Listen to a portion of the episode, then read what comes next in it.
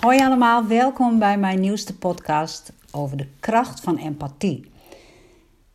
Ik herinner mij nog dat ik vorig jaar tijdens die eerste lockdown wel op een terras zat. Dat mocht toen, denk ik, tijdelijk weer eventjes. En dat ik twee vrouwen naast mij hoorde zeggen. De een zei: Ik erger me zo aan mijn dochter. De hele coronatijd hangt ze maar wat om. En ik zeg dan tegen haar: Doe alsjeblieft wat. Ik kan er niet meer tegen. Ik kan er trouwens ook niet tegen dat ik zelf al zo lang thuis zit. En die andere vrouw zei vervolgens: Ja, mijn man zat gisteren de hele dag op zijn telefoon. Hij wil helemaal niks. Als ik vraag: Ga je mee zwemmen? zegt hij: Nee. Als ik vraag: Ga je mee fietsen? zegt hij: Nee. Ik was zo geïrriteerd gisteren. Nou, zo ging dat gesprek nog even verder. Ik had de neiging om een kaartje voor mij neer te leggen, maar dat heb ik natuurlijk niet gedaan. Dat was mijn eerste verhaal over waar geen ruimte was voor empathie. En toen ik smiddags in mijn huisje kwam, vroeg de vrouw van wie ik het huis huurde: Mag ik jouw boek lezen? En ik zei: Natuurlijk mag dat.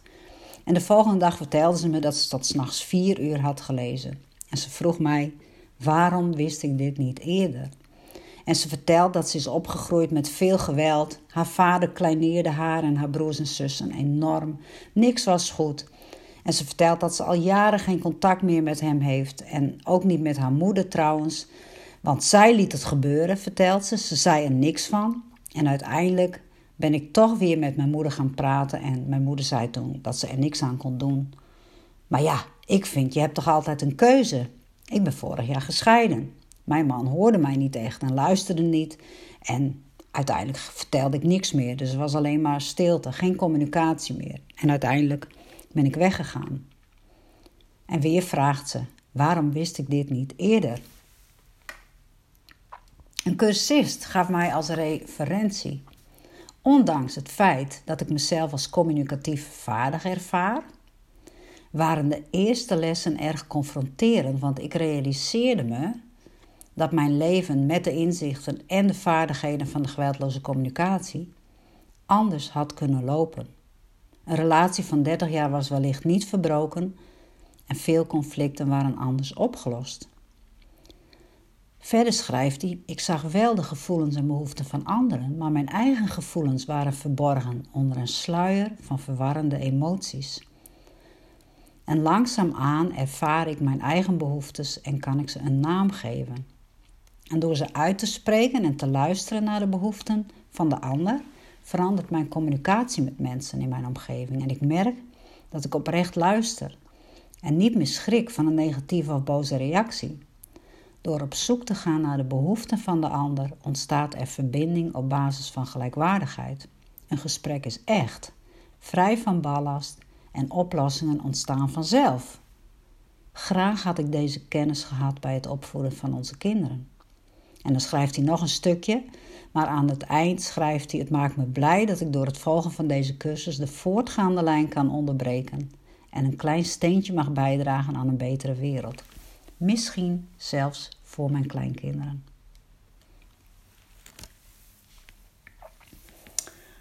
Drie verhalen over verbroken verbindingen. En ik word daar ontzettend verdrietig van, maar ik snap het ook heel goed dat je als je heel dicht bij elkaar woont, niet meer echt, echt naar elkaar luistert en vervalt in patronen van elkaar verwijten maken. En ik wil zo graag dat mensen weer echt naar elkaar gaan luisteren. Ik voel dat ook als mijn missie.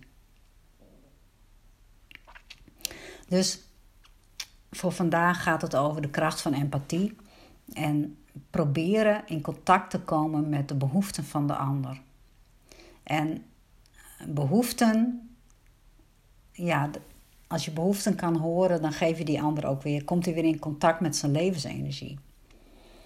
En wees je er dus ook van bewust dat elk gedrag ontstaat vanuit een bepaalde behoefte.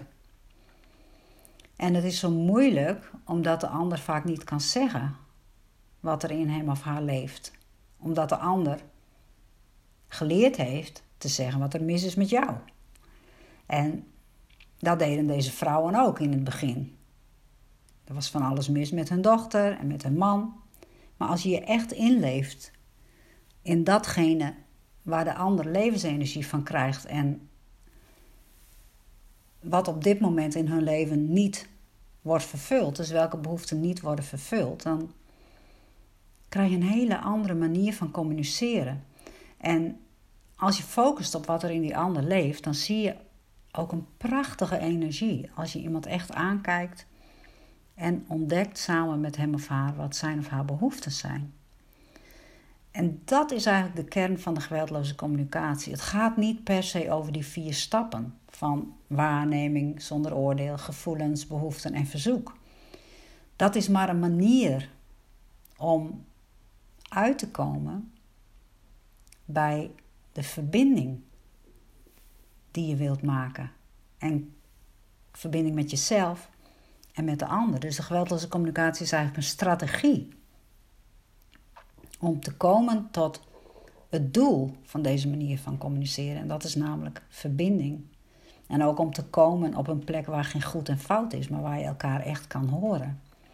En Rosenberg heeft daar een liedje over geschreven en dat gaat als volgt: See me beautiful, look for the best in me. That's what I really am and all I want to be. It may take some time and may be hard to find, but see me beautiful. See me beautiful. Each and every day could you take a chance, could you find a way to see me shining through in everything I do and see me beautiful. Ik vond dit zo'n mooi liedje. Je kunt het wel opzoeken op YouTube. En naar aanleiding van het liedje is ook mijn titel van het boek ontstaan. Zie hoe mooi ik ben. Dus kun je met die intentie naar die ander kijken. Daar gaat het over. Kun je volledig aanwezig zijn. Ik merk dat ik er op dit moment ook weer meer op focus. En dat geeft je ook zoveel harmonie in jezelf. Als er echtparen bij mij komen die problemen hebben in de communicatie, ik noem het liever uitdagingen, dan kan het zijn dat ik hen laat herhalen wat ze de ander horen zeggen aan behoeften. En soms teken ik daarvoor twee harten en dan laat ik de man zijn behoeften opschrijven en ook de vrouw. En dan laat ik hen dat aan elkaar teruggeven. Dus de vrouw zegt tegen de man: Heb jij behoefte aan rust? Of heb je behoefte aan harmonie? Of behoefte aan plezier? Of meer respect van mij? En de man spreekt dan de behoeften uit die de vrouw in haar hart heeft geschreven. En je hoeft dan namelijk geen oplossing te zoeken. Als je elkaar behoeften kunt horen zonder dat je kritiek op elkaar hebt en eisen aan elkaar stelt. Een conflict hoeft niet te worden opgelost. Dat lost dan vanzelf op. En wat we meestal doen en wat ook in relaties veel gebeurt, is dat je de behoefte overslaat en meteen naar een oplossing gaat. Ik, hoor, ik zag een, ooit een filmpje van Marcia Rosenberg dat hij werkte met een stel die al 39 jaar samen was. En die hadden volgens hen een probleem waar ze nooit uit zouden komen. En Rosenberg zegt dat het hem best wel zal lukken om binnen 20 minuten dit, 20 minuten dit probleem voor hen op te lossen. Als de behoeften maar helder worden gemaakt. En de man van het stel zegt dat zijn vrouw niet met geld om kan gaan. En zijn vrouw vindt dat ze wel met geld om kan gaan, maar dat hij ja, dat, dat dat een probleem van hem is. Dus Rosenberg gaat hen eens laten herhalen wat ze denken dat de ander nodig heeft. Dus Rosenberg vraagt: Wat zouden de behoeften van je man kunnen zijn? Nou ja, hij wil gewoon niet dat ik geld uitgeef, zegt ze dan. En dan zegt die man: Ja, maar dat is onzin. Rosenberg zegt: Nee, dit is geen behoefte. Verwar behoeften niet met strategieën. Dus hij wil gewoon niet dat ik geld uitgeef. Dat is een, een strategie waar een behoefte onder ligt. Zoals behoefte aan beweging. Dan kan de strategie zijn bijvoorbeeld wandelen of fietsen. Behoefte aan contact, dan kan de strategie zijn dat je even iemand belt. Behoefte aan rust, dan kan de strategie zijn bijvoorbeeld naar de sauna gaan. Dus verwar behoeften niet met strategieën. Ik kom hier misschien nog wel eens in een andere podcast op terug. Dus wat de vrouw zegt, hij wil niet dat ik geld uitgeef. Dat is een strategie van haar man om een behoefte te vervullen. En Die willen ze nu samen ontdekken in dit gesprek. Welke behoeften zou dat kunnen gaan, zijn? vraagt Rosenberg dan weer aan die vrouw. Die vrouw zegt, nou hij is net als zijn vader, zodra het over geld gaat, worden ze depressief en ze hebben allebei een depressiementaliteit als het over geld gaat. Rosenberg zegt dan, ik vraag naar zijn behoeften, niet een analyse over zijn persoonlijkheid. Zegt hij vervolgens, ja, ze is een hele lieve vrouw, een goede moeder hoor, maar zodra het over geld gaat, is ze totaal onverantwoordelijk. En dan zij zegt dan weer, dat is niet eerlijk. En zo gaat dat nog even door. Dus Rosenberg moet de vrouw zijn oren lenen, zijn empathische oren. En hij gaat empathie geven aan de man. Want alle oordelen zijn tragische uitdrukkingen van onvervulde behoeften. En dan vraagt Rosenberg aan de man: Ben je misschien bang dat je aan het eind van de maand niet uitkomt? En wil je je gezin hiertegen beschermen? Ja, zegt die man dan. Rosenberg herhaalt tegen de vrouw: Ja, hij is bang, want hij heeft de behoefte om het gezin economisch te beschermen. Kun je dat, kun je dat eens herhalen? Zij zegt, hij denkt dat ik onverantwoordelijk ben. Dus dit conflict loopt natuurlijk al, drie, al 39 jaar. Dus het duurt even voordat de vrouw echt terug kan geven wat de gevoelens, in dit geval angst, en de behoeften van haar man zijn. Dus behoefte aan economische bescherming van zijn gezin. En dat te scheiden van haar oordeel. Dus en inderdaad, binnen 20 minuten was het probleem ook opgelost. Dus het is belangrijk om in verbinding te blijven met ja, de flow van die ander. En de flow of de energie, dat is dan zijn behoeften leren ontdekken. Want behoeften zijn levensenergie. En daarvoor moet je helemaal aanwezig zijn. En dat is de krachtigste gift die jij die de ene persoon aan de ander kan geven. En dat is een heel belangrijk onderdeel van genezing en ook van herstel van relaties. En het is ook heel super plezierig om bij te dragen aan het welzijn van een ander door empathisch te zijn. Maar het is niet makkelijk, want we hebben geleerd om het oordeel in te gaan. En we hebben vaak, soms geen eens weet van onze gevoelens en behoeften. Er zijn dus heel veel dingen die empathie blokkeren. Nou, ik noem er een paar. Zorg ervoor dat je niets uit het verleden inbrengt in het heden, want ieder moment is nieuw. Zorg ervoor dus dat je niets uit het verleden inbrengt in het heden. Als je gaat nadenken over wat die andere persoon aan jou vertelt, dan verlies je dat je echt aanwezig bent. Ook alles wat je al weet over die persoon kan ook in de weg staan om empathische verbinding te maken. Ik heb dat in een eerdere podcast ook verteld over een vrouw waar ik mee in contact moest, maar waar ik ook van alles van vond. Ik heb toen geprobeerd mij helemaal leeg te maken en het is me gelukt. En er ontstond, ja, iets heel moois. En als je bijvoorbeeld psychologie gestudeerd hebt, en zoals Rosenberg natuurlijk zelf ook gedaan heeft, dan ga je stempeltjes op die persoon drukken. En dan staat, staan die stempeltjes ook empathie in de weg. Dus verwar niet met elkaar het intellectueel begrijpen en empathisch aanwezig zijn. Maar verwar empathie ook niet met sympathie. Iemand die pijn heeft en de ander zegt: Oh, wat voel ik me verdrietig dat jij hier doorheen moet. Die is dan met zichzelf bezig. Dat kan je wel doen, maar eerst de persoon empathie geven. En als je dan sympathieke uh, respons geeft, als die ander zich helemaal gehoord voelt, dan, dan is het oké. Want als je begint met je sympathieke respons, dan haal je de focus weg bij wat er in die ander leeft. En ja, dat kan kan heel pijnlijk zijn als je die twee met elkaar verward.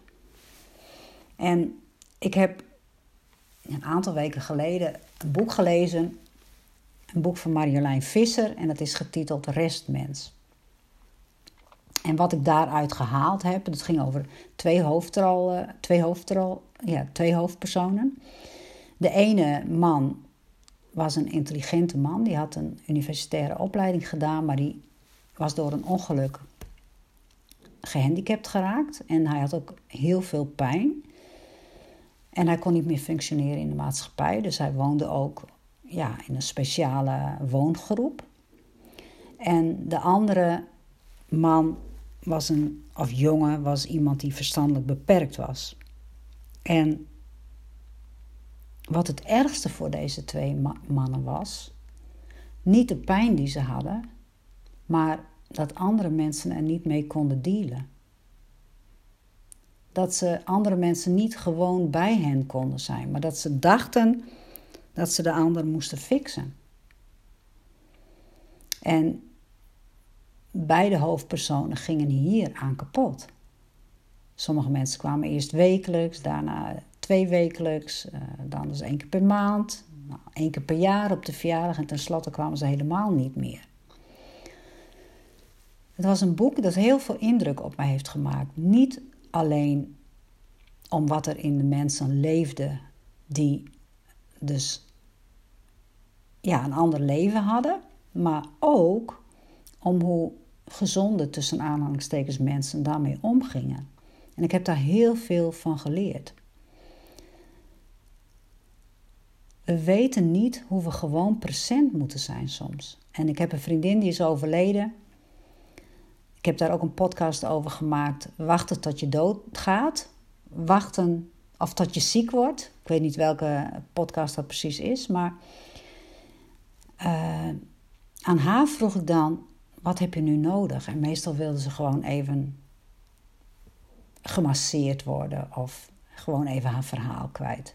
En dat hielp mij om bij haar te zijn. Maar ik liep er ook tegenaan. Hoe moeilijk het is als iemand bijna doodgaat om dan echt bij iemand te zijn. Verwar empathie ook niet met advies geven. Zeg dus niet: ik begrijp precies wat je voelt, want wat jij begrijpt hoeft helemaal niet te zijn wat er in die ander leeft. Dat is vaak hè, jouw intellectueel begrip van de situatie. Maar geef empathie en geef dan terug wat je hoort zeggen en vraag of dat klopt. Want dan begrijp je iemand. En empathie vindt plaats in het hier en nu. En als je dus verbinding maakt met wat er hier en nu in die persoon leeft, dan ben je helemaal aanwezig. Dus maak verbinding met gevoelens en behoeften in het moment. Dat is best lastig als mensen heel veel woorden nodig hebben. Want ja, dan word je echt uitgedaagd om het verhaal toe te spitsen op gevoelens en behoeften. Want verhalen halen mensen uit het hier en nu.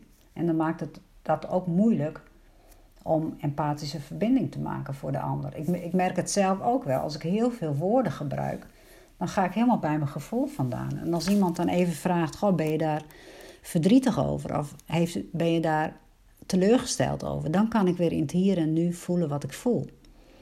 Dus als jij therapeut bent of coach bent en je hebt een gesprek met iemand, dan kun je aan je cliënt vragen: toen je vader je sloeg, was je toen angstig? En voel je dat nu nog steeds als je eraan herinnerd wordt? Ben je nog steeds bang of woedend als je eraan herinnerd wordt hoe je je voelde dat toen je vader je sloeg? Dus probeer het verleden in het heden te brengen. Want alleen in het heden kunnen mensen helen.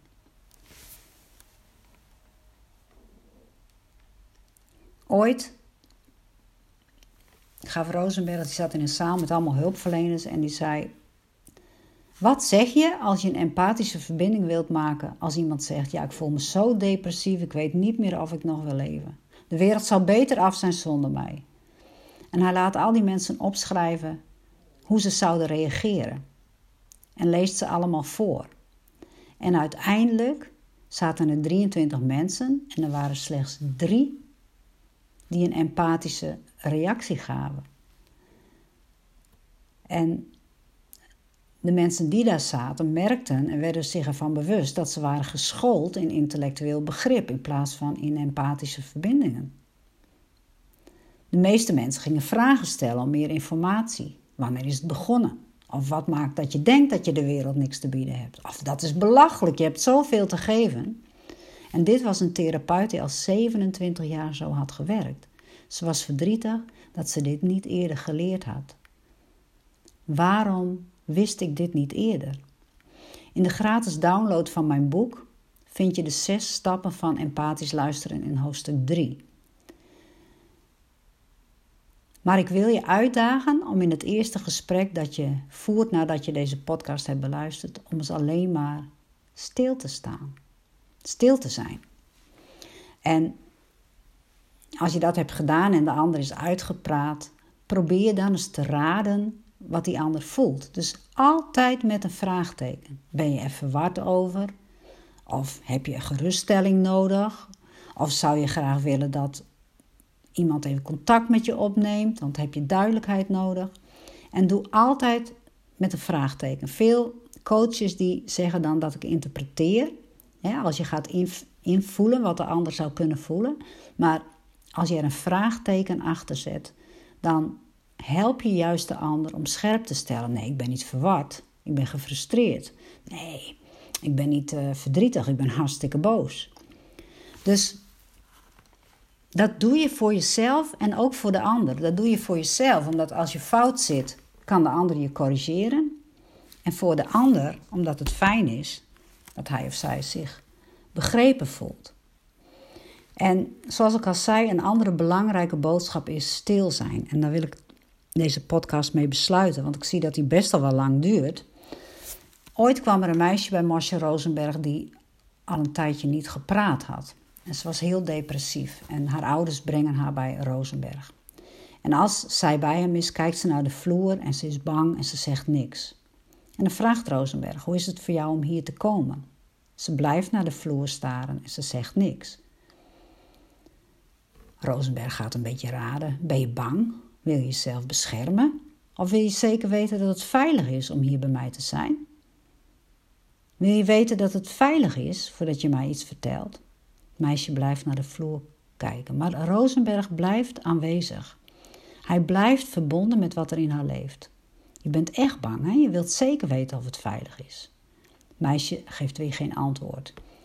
Nou, na een kwartiertje zegt hij: Ik ben erg moe nu, ik heb rust nodig, maar ik zou het fijn vinden als je morgen weer komt. En die volgende dag gebeurt er weer hetzelfde. Ze zei weer niks. En na de derde dag gebeurde er iets op de derde dag. Maar ze zei eerst weer niks. En toen vroeg Rosenberg op een gegeven moment aan haar van... Ja, ik zou zo graag willen wat er in je, in je omgaat. Denk je dat je mij nu kan vertellen wat er in je omgaat? En toen stak ze haar vuist op. En toen dacht hij, oh, ze is boos. Ben je boos? Wil je met rust gelaten worden? Nee, was niet zo. Nou ja, zegt Rosenberg, dan weet ik niet wat, wat je nu eh, bedoelt te zeggen. En toen kwam er een stukje papier uit haar hand met een boodschap erop. En op dat papiertje stond: Alsjeblieft, help me te uiten wat er in mij leeft. Ze heeft dus heel veel empathie gevoeld, terwijl ze niks zei. Ze voelde het ook in die stilte. Ze zei: Ja, ik was eerder bij een psychiater en die maakte aantekeningen, maar deed verder niets. Hij gaf medicijnen. Hij dacht zeker dat er iets mis met mij was. En ze had ook een shocktherapie ondergaan. En ze schrijft: Ik had veiligheid nodig dat alles in mij kon worden begrepen. Nou, dit is zo'n indrukwekkend verhaal, want na die sessie ging het meisje weer praten. Zo helend en genezend kan empathie dus zijn. Nou, dat was het voor vandaag. Ik zit bijna op 25 minuten, dus het is best een lange podcast geworden. Maar ik hoop zo dat je ermee aan de slag gaat. En als je meer blokkades wilt horen, dan kun je even googlen. 10 obstakels voor empathische communicatie van Holly Humphrey. Dan kun je nog even kijken wat empathie nog meer kan blokkeren. Maar wil je verder natuurlijk leren hoe dit uh, en hier mee oefenen in een groep, dan kun je even bij mijn aanbod kijken of een van mijn gratis downloads. een van mijn gratis weggevers downloaden van mijn website www.sonjaswart.nl. En daar vind je het e-book Het geheim van geweldig communiceren en ook twee gratis lessen. Dat was het voor deze dag. Tot de volgende podcast. Doeg!